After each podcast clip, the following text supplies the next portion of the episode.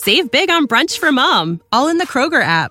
Get half gallons of delicious Kroger milk for 129 each, then get flavorful Tyson natural boneless chicken breasts for 249 a pound, all with your card and a digital coupon. Shop these deals at your local Kroger today or tap the screen now to download the Kroger app to save big today. Kroger, fresh for everyone. Prices and product availability subject to change. Restrictions apply. See site for details. Why are so many dogs suffering from health issues? Actress Katherine Heigl, who's helped save over 16,000 dogs through her foundation, says she's seeing more issues with dogs' joints, odours, and health than ever before. And after doing a ton of research, she feels there's one place we can look to improve any dog's health their food. What she discovered is that the way many dog foods are made can actually create toxins that could be wrecking our dog's health. And this is true even for many premium brands. Fortunately, she found that by just adding a few special superfoods to a dog's food, she saw huge transformations in their health. She's made a 20 minute video explaining step by step how anyone can do this same thing to see incredible changes in their dog's health. I think it's fantastic that more and more people these days are becoming conscious of the food they eat, but shouldn't we be taking the same care for our pets? The health of our dogs means so much. So, no wonder owners are posting their glowing reviews of Badlands dog food and how it has improved the energy and coat of their beloved dogs. But don't take it from me. Go to badlandsfood.com forward slash frightful and watch Katherine's video right now. Again, that's B A D L A N D S F O O D dot com forward slash frightful.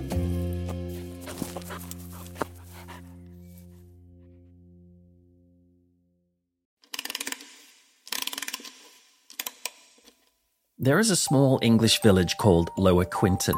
You'll find it in the county of Warwickshire, which is often referred to as Shakespeare Country, on account of it being the birthplace of the world's most famous playwright. Shakespeare thrilled the world with high stakes drama about love and comedy, but also murder and even witchcraft. These latter two details would spill over into reality in 1945 when the normally quiet atmosphere of Lower Quinton was rocked by the savage murder of an elderly man. His body was discovered on a mysterious hill known for strange legends and sightings. He had been mutilated and almost decapitated. A celebrated detective assigned to the case assumed that a murder in such a small community would be relatively easy to solve. It was anything but. I'm Peter Laws, and tonight we're heading into the mist shrouded English countryside, where the soil is thick with legends, spells, and blood. In a case where sorcery and phantom black dogs will intertwine with a very real murder case that would baffle the finest minds of Scotland Yard. Tonight, we dig up the longest running unsolved killing in Warwickshire the frightful mystery of the Pitchfork Witch Murder.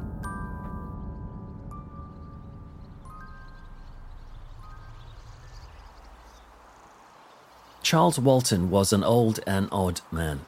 He lived in the English village of Lower Quinton, in a thatched cottage opposite a medieval church where he lived with his niece, Edie Walton. The house still stands today. His occupation was a humble farm labourer, yet locals believed that his skills went way beyond that. He was born in 1871 and would live a long life, but the ending of that life was horrific. It happened on Wednesday, February the 14th, 1945, when Walton got up early in the morning to start his work. Even at 74, he was still accepting laboring jobs. And on that day, he'd been hired by a farmer called Alfred Potter to work on one of his fields in a place called Hillground, which is in the northern side of Meon Hill. Now, Meon Hill isn't a particularly large hill, it's only about 636 feet above sea level but its reputation, well, that cast significantly large shadows over the local villages. It was a notorious site, thought to be a place of mystery, strange apparitions, and the gathering of witches. Local folk tales even said that the hill was created by Satan himself. The story goes that Satan noticed Christians constructing a Christian abbey nearby Incensed, the devil kicked a giant clod of earth to bury this new church. until a saint prayed and forced the earth to drop to the ground instead, which created Meon Hill. Despite all the stories, all Farmer Potter wanted that day was to have old Walton come up and trim a few hedges in his field. So Walton left his house early on that Valentine's Day, waving his niece goodbye and thanking her for a piece of fruitcake that she'd packed up for lunch. Along with his walking stick, he took two tools with him implements that he needed for the job a two pronged pitchfork or hayfork, and a billhook, which is a long handed bladed knife with a hooked end. He had no idea that in his hands he was carrying the weapons of his own murder. He headed up to the hedges on Meon Hill, out of the sight of the village, and he got to work. We know he started the job because Farmer Potter said he spotted the old man at one point working on the hedges with the hook, and so Potter left him to it. Yet the hours ticked by and the shadows grew long across the lonely windswept fields. And back home, Walton's niece, Edie, had prepared her uncle an evening meal after his hard day at work Yet she kept looking from her window, watching the lane and wondering, where was he? And why wasn't he back yet? She waited and waited until the clock turned 6 p.m. and she knew something was very wrong. She alerted a neighbor called Harry Beasley, and the two of them headed up to Alfred Potter's farm to ask if he'd seen the old man he had hired for the day. He hadn't. And now that the wintry night was truly descending, Potter grabbed a torch and lantern and joined Edie and Beasley in the search. They trekked and hurried through the darkness toward the mysterious Meon Hill. And perhaps they feared the worst that the old man had had a heart attack, perhaps, or a collapse. If only. You see, they eventually did find him, up there on Meon Hill itself, though perhaps they wished they hadn't. At first, they saw a dark lump lying in the dirt, but when they leaned closer with their flickering torches, they saw a pure nightmare. It was Walton. He was lying near the hedge he'd been cutting. Now, various online sources talk about him being found face up, but I read the original autopsy report, which says that he was found lying on his side with his knees and hips bent and his head had been brutally beaten with his own walking stick. Now, if you watch YouTube videos of this case or hear podcasts on it, they often claim that a crucifix had been carved into Walton's chest. Yet the original pathologist report, with all of its detail, does not mention that at all. What it does talk about, however, is no less grim. The pitchfork had been rammed into his face, just below and in front of the angle of his jaw. The two long prongs pinned him down, and the coroner's report made note of the considerable depth, saying, quote, the hayfork had been plunged into his body for three quarters of its length. Walton had tried to fight off his attacker due to the defense wounds on his hands, but the old man was no match for whoever had taken this billhook, and with it, they had hacked at his throat in what the coroner report said was three distinct blows which severed all the main vessels of the neck. This grotesque, ragged gash was so comprehensive and deep that he was only a few millimeters away from complete decapitation. The pathologist noted that the lacerated windpipe was clearly visible. It was a horrid sight indeed for Beasley and Potter to see, but for Walton's niece, this was intolerable. She broke into hysterics, seeing the lolling head of her uncle almost fully severed. And now, cursed with hellish images that could never be unseen, they staggered back toward the village to find a telephone and they raised the alarm. Someone had brutally murdered an old man in the fields. But who and why?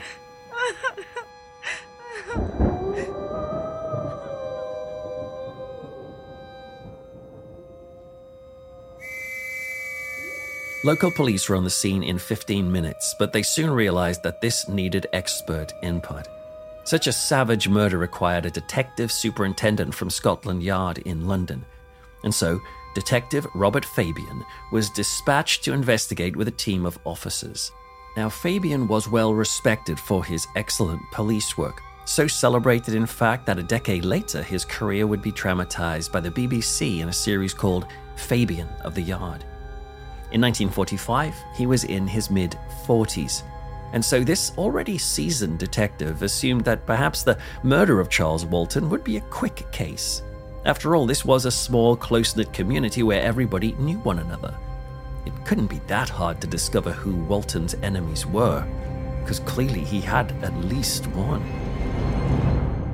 His team gathered blood, hair, and clothing samples and sent them all to Scotland Yard for analysis. Yet they didn't yield any particularly strong leads, which meant the key to solving this case rested on the testimony of the locals. Yet, despite visiting every single household in both Lower and Upper Quinton, Fabian and his team were astonished at their attitude. They were shockingly unhelpful and seemed reluctant to speak. Some even shrugged off the killings, telling Fabian, He's been dead and buried a month now. What are you worried about? This weird reticence was so remarkable that Fabian would write about it in a book on his life called Fabian of the Yard in 1950. He wrote this quote, There were lowered eyes, reluctance to speak except to talk of bad crops or a heifer that died in the ditch. But what had they to do with Charles Walton? Nobody would say. Cottage doors were shut in our faces, and even the most innocent witnesses seemed unable to meet our eyes. Some became ill after we spoke to them. Something wasn't quite right about this place. And so Fabian started looking into the local history, and it didn't take him long to realize that he was in witchcraft country a land of wooded hills and dark legends, and this community was steeped in superstition and fear. Crucially, Fabian was given a book by a local policeman called Alex Spooner of Warwickshire CID, and the book was called Folklore, Old Customs, and Superstitions in Shakespeare's Land. And so Fabian, through this book and others, learned that just two miles away from the village were something called the Rollright Stones. This is a circle of prehistoric standing stones which are older even than Stonehenge. Built in around 2,500 years BCE, the stones have attracted a rich and eerie supernatural reputation, including tales of fairies. But it is best known as a site for witchcraft rituals.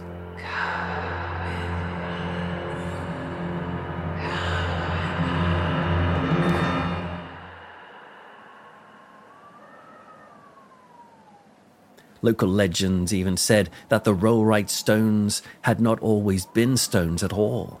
Instead, a Dutch king and his soldiers had been cursed by a witch who turned them into the very stones that stand there and still stand there to this day.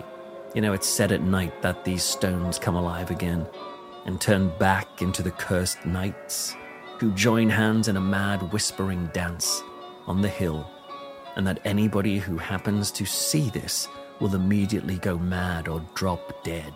And so tales and fears of witches were a natural part of the conversation in this village, even in the relatively advanced age of 1945, the era of the atomic bomb. As Fabian dug deeper into this history book and others, he was amazed to discover a murder case from 1875, which was eerily, shockingly similar to what happened to old Charles Walton up on the hill. This old killing happened in a village called Long Compton, which is just over the hill from the Rollright Stones. Back in 1875, a woman called Anne Turner was brutally killed. And like Walton, she had been in her 70s. But even more remarkable was the manner of her death. She had been found with a pitchfork rammed into her, and a billhook had been used to slash her throat in the shape of a cross. The killer back then was a young man called John Haywood. He had been known as the village idiot, and he had become convinced that this old woman, Anne Turner, was one of 16 witches who stalked the lanes of Long Compton. About a third of the village agreed at the time that witches were indeed a menace in the area, but Haywood was convinced of it, and he believed that Turner had bewitched him. And so one night, while she was out buying bread, he murdered her with the pitchfork. The distance between these two murders between Lower Quinton and Long Compton was a mere two miles. Fabian also noticed another detail in the case files.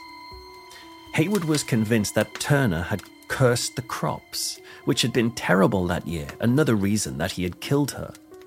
Intrigued, Fabian started to wonder if a pitchfork murder had been preceded by bad crops in 1875, what were the crops like leading up to the murder of Walton in 1945? This was, after all, the final year of the war, and the last five years had left this area depleted of resources and manpower. Well, he learned that the crops of 1944 had been terrible, and this current year, 1945, had been way too warm and wet for a good harvest. Armed with this fresh information, Fabian started to wonder if this might not be a domestic argument or a disagreement after all, but it might be connected with witchcraft, or at least the fear of it. But why on earth would anybody believe that this old man was a witch? Well, it didn't take long to discover evidence that there was something very different about Charles Walton.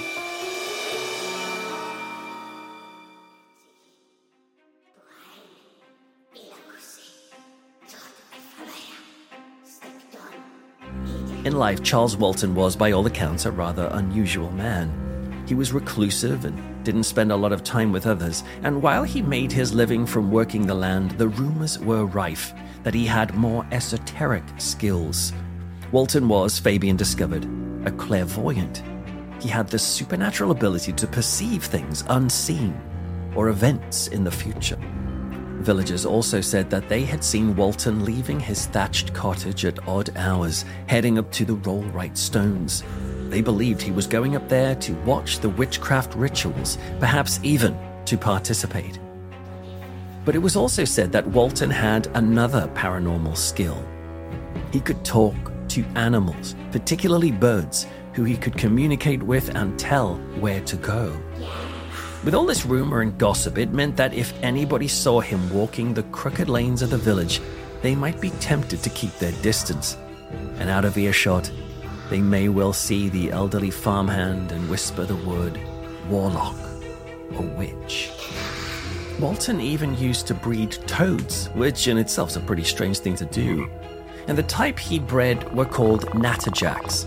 These rare animals have a distinct yellow stripe down their back but they are particularly distinguishable because of the way they move. They don't hop, they run. It's why they have been nicknamed running toads. The fact that Walton carefully bred these natterjack toads did not help his dubious reputation in the village. After all, toads and frogs had long been associated with witches, and influential books like the Witchcraft Hunter's Manual, the Malleus Maleficarum, spoke of Satan gifting witches with animals who could spy on the witch's enemies or even take flight during the witch's Sabbath. These animals were called familiars, and one of the most common seen in witchcraft were frogs and toads. In a book on the Walton murder, a local at the time even made this report that Charles Walton would sometimes tie his toads to tiny toy plows and would let them run through the fields why would anybody do something so bizarre? Well, some found answers in previous cases of sorcery, like in 1662 when a witch in Scotland called Isobel Gowdie confessed to tying toads to miniature ploughs. Her reason was to curse the ground and turn the soil sterile. Fabian was a man of the city, yet here in rural Warwickshire he started to wonder 70 years earlier, Anne Turner was murdered with a pitchfork for cursing crops. Could Charles Walton have met the exact same fate? The author Colin Wilson explores this idea in the book The Occult, suggesting that the killings could well have been rituals in themselves. He lists cases where suspected witches were blooded. This is where their power was thought to be neutralized by slashing them open and making them bleed. For example, in 1643, parliamentary forces happened to witness an old woman walking in Newbury. The shocking part was that she was walking on the river, on the water. Some argue that this was just a trick or that she was simply walking on stilts, but the officers were horrified and took no chances. they raised their guns and they shot her. But afterwards, they were sure to retrieve her body and slash her forehead open to make sure that the power would leave her body through her blood. Fabian also discovered that the time of the killing might be linked to the rituals of the Druids. Walton was killed on Valentine's Day, which also happens to be Ash Wednesday. Yet, in addition to that, it was the time when the ancient Druids would traditionally make blood sacrifices for good crops. If the earth had no life in it, then lifeblood could be shed back into it again. To Fabian, it was starting to look like Walton was either murdered as a punishment for cursing crops with witchcraft or as some sort of blood sacrifice to ensure better crops. Fabian was a hardened and experienced police detective, so tales of phantoms and witches may have seemed to him like something from another age. But out there on the misty hills, as the investigation went on, even he started to experience strange and inexplicable events. Can you remember that book the Warwickshire policeman had given Fabian on the legends and superstitions of Shakespeare country? Well, the London detective had already discovered the murder case of Anne Turner in that book. But then he read an eerie story about a young boy that astonished him. Many years ago, a young ploughboy had been up on Meon Hill when he witnessed an eerie sight. He saw a phantom black dog padding across the dark, misty slopes. Now, phantom black dogs were and still are an important feature of Warwickshire legend and folklore. And this young boy witnessed this phantom black dog on Meon Hill for two nights running. But then on the third night, when he saw it again, something changed. The dog stood onto its hind legs and transformed into a woman. Rumours of phantom black dogs roaming the countryside are well known in legend and folklore.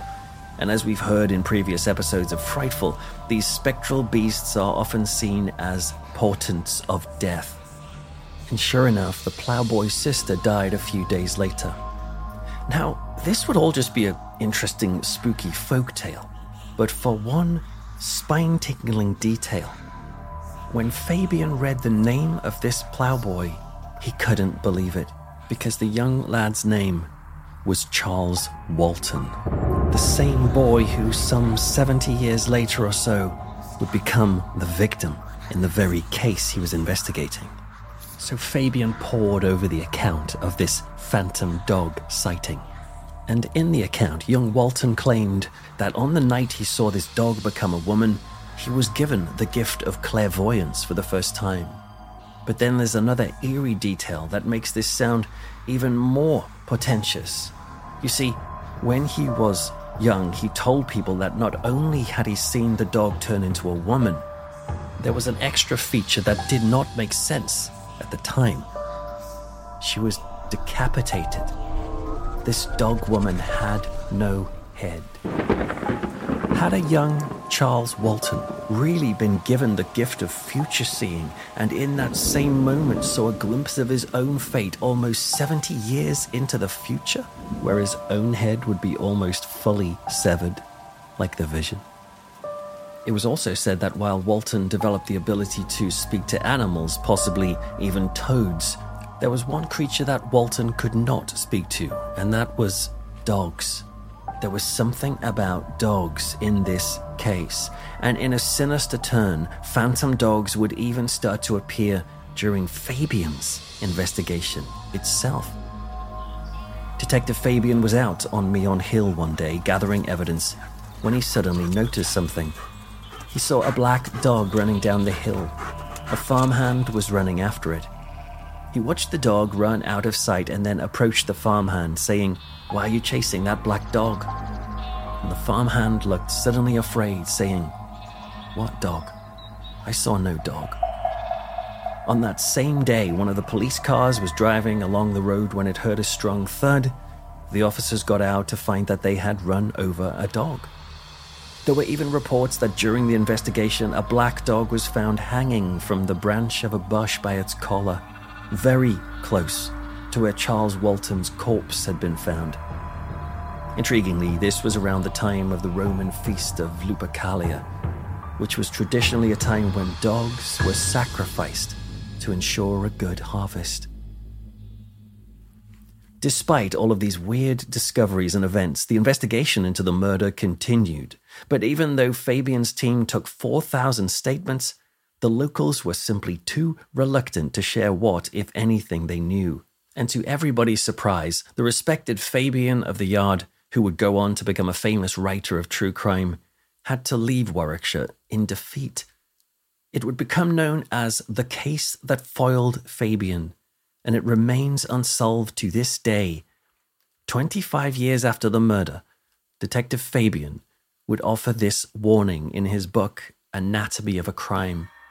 Quote, I advise anybody who is tempted at any time to venture into black magic, witchcraft, shamanism, call it what you will, to remember Charles Walton and to think of his death, which was clearly the ghastly climax of a pagan rite. So, who did kill Charles Walton with a pitchfork and a billhook on Valentine's Day 1945 and why? Well, we can only speculate. The closest Fabian got to a suspect was Farmer Potter himself, the man who had hired Walton that day, but there wasn't enough evidence to charge him.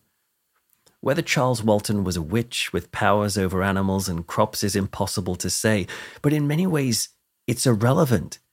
Even if he wasn't a witch, the point is that somebody, or perhaps an entire community, may well have thought he was a witch.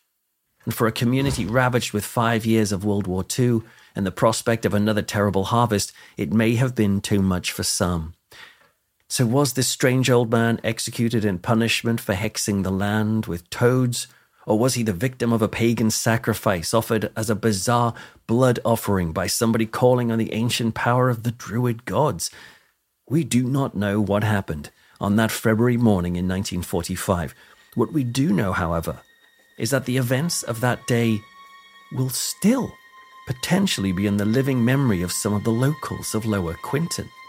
Indeed, even as recently as 2014, a BBC News team visited the village to question locals on the case. The young reporter assigned to the story made some fascinating and worrying comments about it. Quote, the events of that Valentine's Day are still fresh in the minds of the villagers. The strangest thing was that everyone I spoke to was expecting to be asked the questions. No one thought to ask why I was there, as they were clearly prepared for an inquisition at any time. And I do mean prepared, too. After a number of very similar conversations with different people, I started to feel I was facing a community response. It seemed that it has long since been decided how to act when people arrive asking questions in Lower Quinton. The people I spoke to were friendly, but impenetrably tight lipped. And the landlord of the local pub, the College Arms, told the reporter this I can't talk to you about that. After 17 years of running this place, I know that there are some things we don't talk about. And similarly, the owner of the village store said, People don't talk about it, it's a closed subject those that would know about it are gone, except one who's in hospital and another that's in a nursing home. All the others have gone or passed away. Could there really only be one or two folks left who know who rammed a pitchfork into the wrinkled face of Charles Walton?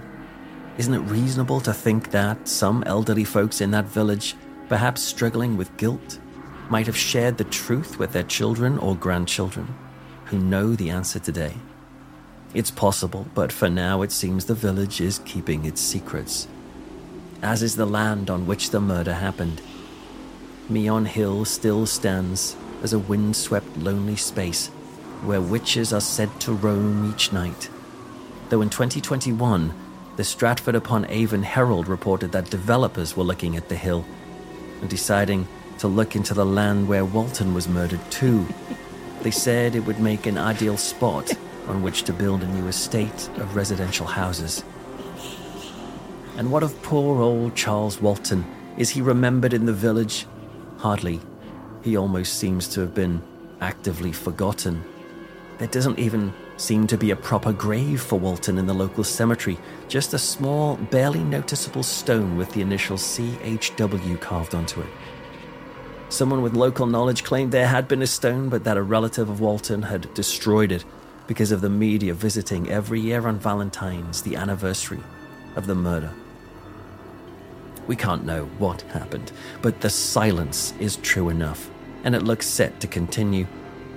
Perhaps the only way of knowing is to trek up to the spot on Meon Hill and wait for the ghost of the Phantom Hound to lead the way. But until then, the case of the witchcraft pitchfork murder will continue to be the oldest unsolved killing in the history of Warwickshire.